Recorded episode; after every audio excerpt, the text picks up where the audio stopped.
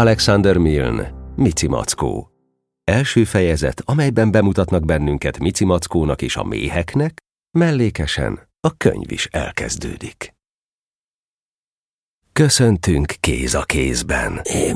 Részemről mondjunk mancsot. Hogy teljesítsük részben kérésed és parancsod, mely minket felidézett, mint mackó vágya mézet. Robert Gida meg én, egy lélek, két legény, egymást nagyon szeretjük, és együtt, s evégett, ketten szeretünk téged. Íme, Medvecki medve úr, amint bugdácsol lefelé a lépcsőn, kopogtatva feje búbjával. Kip, kop, minden lépcsőfokon egy koppanás. Előtte Robert Gida az ő gazdája. Amennyire Mici Mackó értelme terjed, meg van győződve róla, hogy ez az egyetlen módja a lépcsőn való közlekedésnek.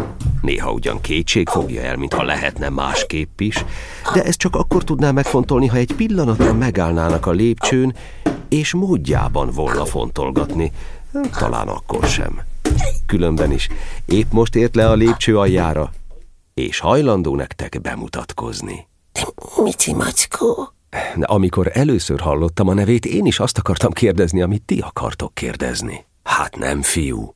Én azt hittem fiú, Én is azt hittem. mondta Robert Gida.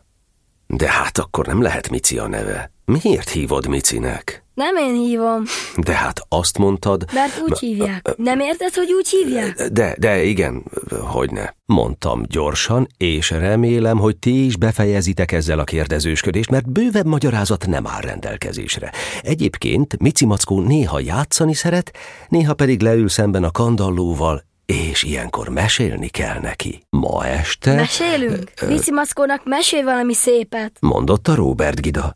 Megpróbálhatom. Mondottam én. Milyen mesét szeret? Mesét saját magáról. Ő már egy ilyen mackó, Értem. de szépet. Majd meglássuk, mondtam én. Hát lássuk.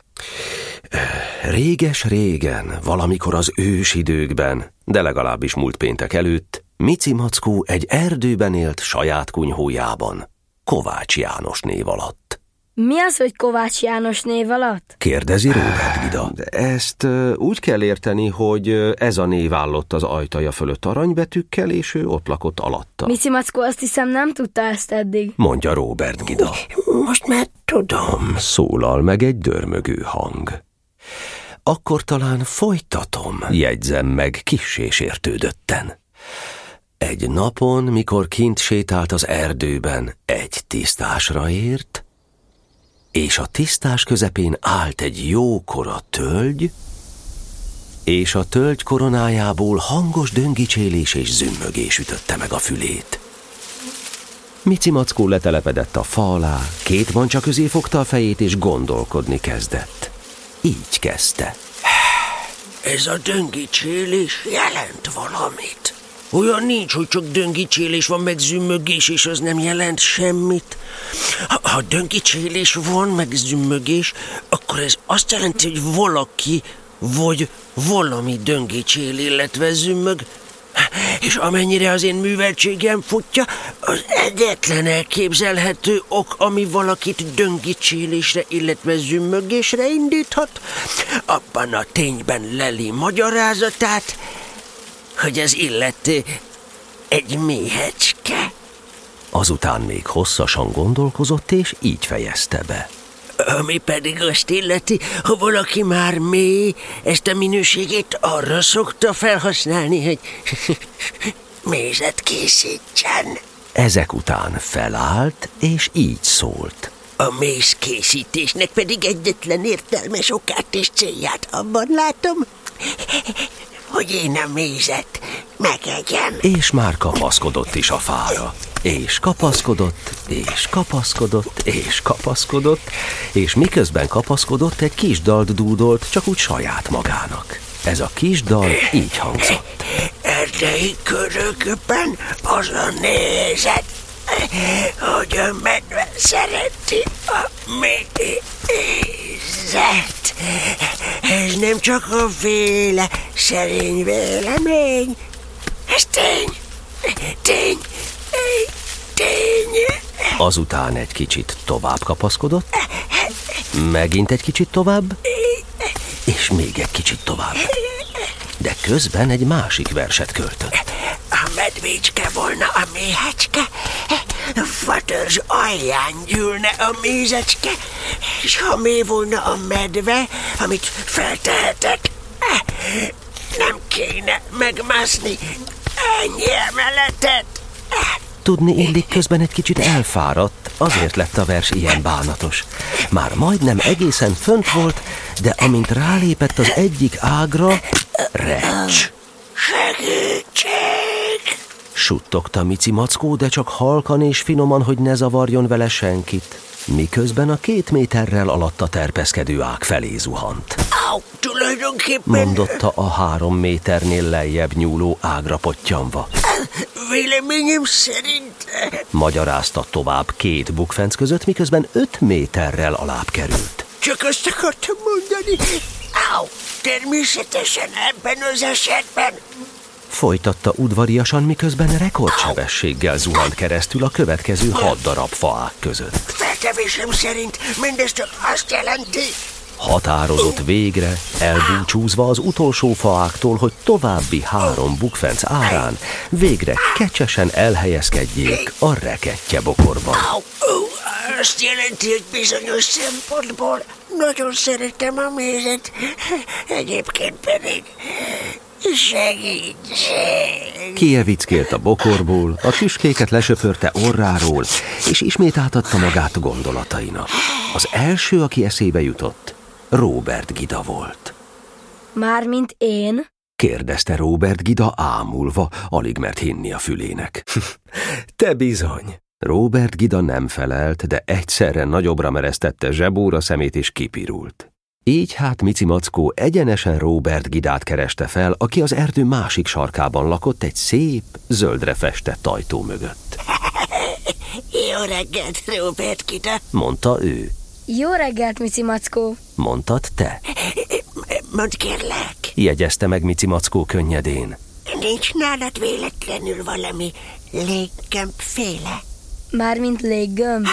Igen, ahogy jövök, mondok magamban, ennek a kedves Robert Gidának biztosan van valami léggömbje vagy a féléje, mondok magamnak, mert éppen a léggömbökre gondoltam, meg a félékre. És minek az neked? Kérdezted te. Mici Mackó körülnézett, hogy nem hallgatóznak-e, mancsát az orrához emelte, és ezt a szót suttogta. Méz. Hogy kerül össze a méz meg a léggömb? Kérdezted te? Köszönöm jól. Felelt Mici Mackó udvariasan, de határozottan. Na már most véletlenül úgy esett, hogy te estéjen voltál egy nappal előbb barátodnál Malackánál, és ott véletlenül léggömböket osztogattak.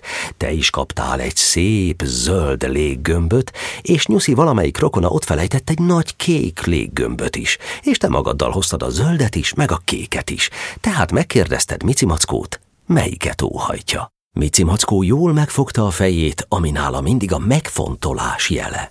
A dolog így áll. Mondta végre. Mészkutató légi útjaim során rájöttem, hogy mi a legfontosabb. A legfontosabb, hogy a méhecskék ne lássák az embert. Már most, ha a léggömb zöld, azt hiszik, hogy a fához tartozol, és nem vesznek észre. De ha kék a léggömb, azt hiszik, hogy az éghez tartozol, akkor sem vesznek észre. Tehát az a kérdés, melyik hasonlít jobban? De nem gondolod, hogy téged észrevesznek a léggömb alatt? Talán igen, talán nem. mondta Mici Mackó rejtélyesen. Ezeknél a méheknél sohasem lehessen tudni. Pillanatig habozott, aztán határozott. Tudod mit? Majd igyekszem úgy hatni, mint egy kis fekete felhő. Ez megtéveszti őket. Akkor mégis a kék léggömböt ajánlom. Mondtad te, és így is lett. Meg is indultatok a kék léggömbbel, de a biztonság kedvéért puskát is vittél magaddal, Mici Mackó pedig bemászott egy pocsolyába, jól meghengergőzött benne, míg olyan fekete nem lett, mint a csibor. Ezután felfújtátok a léggömböt, Mici Mackó megkapaszkodott, te eleresztetted a zsineget, és Mici Mackó kecsesen libbent az ég felé, míg el nem érte a fatető színvonalát jó nyolc méternyi távolságban. Remek! Kiabáltad te. Mit szólsz? Kiabált vissza Mici Mackó. Minek gondolnál alulról nézve? Egy olyan mackófélének, ami léggömbre kapaszkodik. Mondta te, Az lehetetlen. mondta Mici Mackó kissé aggodalmasan. Hát nem olyan vagyok, mint egy fekete felhő a kék égboltozaton. Nem mondhatnám. Na jó, alulról és felülről az más. Aztán megemlítettem már, hogy ezeknél a méheknél soha se lehessen tudni. Sajnos szélcsendes volt az idő. Mici Mackó nem tudott közelebb jutni a fához. Már látta a mézet, érezte illatát, de nem tudott hozzáférni. Kis idő múlva leszólt. Kedves Robert, Gida! Jelezte hangos suttogással. Tessék! Attól tartok, a méhek gyanítanak valamit. Miből gondolod? Valami azt csúgja nekem, hogy gyanakszanak. Csak nem gondolják rólad, hogy a mézük után szimatolsz? Az is lehetséges. Nem lehessen tudni ezeknél a méheknél. Kis szünet. Aztán Mici Mackó megint rákezdi. Kedves Robert, Gida! Parancsolj! Van nálatok otthon valami esernyőféle? Azt hiszem van. Kedves volnál, ha kihoznád és sétálgatni kezdenél alattam. Majd időnként aggódva néznél fel rám, és azt mormognád hangosan magad elé. Ennyi, ennyi, úgy látszik esőt kapunk. Ezek félre lehetne vezetni a méheket, mert nagyon ravaszakám. Te csak mosolyogtál magadban, és azt gondoltad. Csacsi öreg medvém. De ezt csak úgy gondoltad, mert alapjában szeretted Mici Mackót. Így hát hazaugrottál az esernyőért. Na, itt vagy végre. Kiáltott Mici Mackó némi folytott nyugtalansággal a hangjában, ahogy a fa alá értél. Már kezdtem illik, felfedeztem közben, hogy a méhek most már határozottan gyanítanak valamit. Nyissam ki az ernyőt? Kérdezted. Várjunk! Ravasznak kell lennünk. A legfontosabb, hogy a méh királynőt tévesszük meg. Látod onnan alulról a méh királynőt? Nem. Kár. Most, amíg te sétálgatsz az ernyővel, és mondogatod, hogy elnye, elnye, esőt kapunk, addig én itt fönn megpróbálok valami felhődalt költeni, már amiért egy kis fekete felhő énekelne az én helyemben. Vigyázz, kész, mehet! Így hát, amíg te fel és alá sétáltál, erősen kételkedve az egész hadicsel sikerében, Mici Mackó a következő dalt énekelte. Megmondták a költők régen, legjobb kis felhőnek lenni az égen. Szemem ezért ragyog, mert én egy kis felhő vagyok. Ragyog az ég rám fényesen, és sétálok rajta kényesen. Hely, kényesen és rangosan, és éneklem hangosan. De a méhek épp olyan gyanakodóan zümmögtek tovább. Néhányuk otthagyta a fészkét. Láthatóan a felhő körül kezdtek rajzani, s a dal második szakasza közepe felé az egyik mély egyenesen ráült a felhő orrára, aztán gyorsan elröppent. Én egy kis felhő vagyok. Kiabált a felhő kisé náthás hangon. Mi a baj? Gondolkoztam a dolgon, és rájöttem, miről van szó. Ezek nem igazi méhek. Nem. Nem igazi méhek, tehát nyilván nem is készítenek igazi mézet. Ez világos, ugye? Ha úgy gondolod, Ez a megmásíthatatlan véleményem, így hát legjobb, ha leszállok. de hogyan? Kérdeztette. Mici Mackó nem felelt. Mit is felelhetett volna? Ha elereszti a madzagot, akkor bum! Erre még csak gondolni sem volt jó. Hosszasan tűnődött, és végre így szólt. Kedves Robert Gida, bele kell puskáznod a léggömbbe. Nálad a fegyver. Hogyne? Mondtad te. De akkor kiukasztom a léggömböt. Viszont, Jegyezte meg Mici Mackó. ha eleresztem, oda lukadunk ki, hogy én lukadok ki. Így szólván megértettétek egymást, te nagy gonddal célba vetted a léggömböt, és tüzeltél, mondta Mici Mackó. Csak nem hibáztam el. Kérdezted, Engem nem, jegyezte meg Mici Mackó. csak a léggömböt. Sajnálom. Csóváltad a fejed. Még egyszer célba vetted a léggömböt, és ezúttal el is találtad. Fütyülve áradt ki a levegő, és Mici Mackó lassan leereszkedett, de a karjai úgy megdermedtek a madzagba való kapaszkodástól, hogy még egy hét után is felfelé tartotta őket, és ha légy repült az orrára, kénytelen volt elfújni. Vége? Kérdezte Robert Gida. Ennek, de van más mesém. Maszkóról meg rólam? És Malackáról és Nyusziról. Hát nem emlékszel?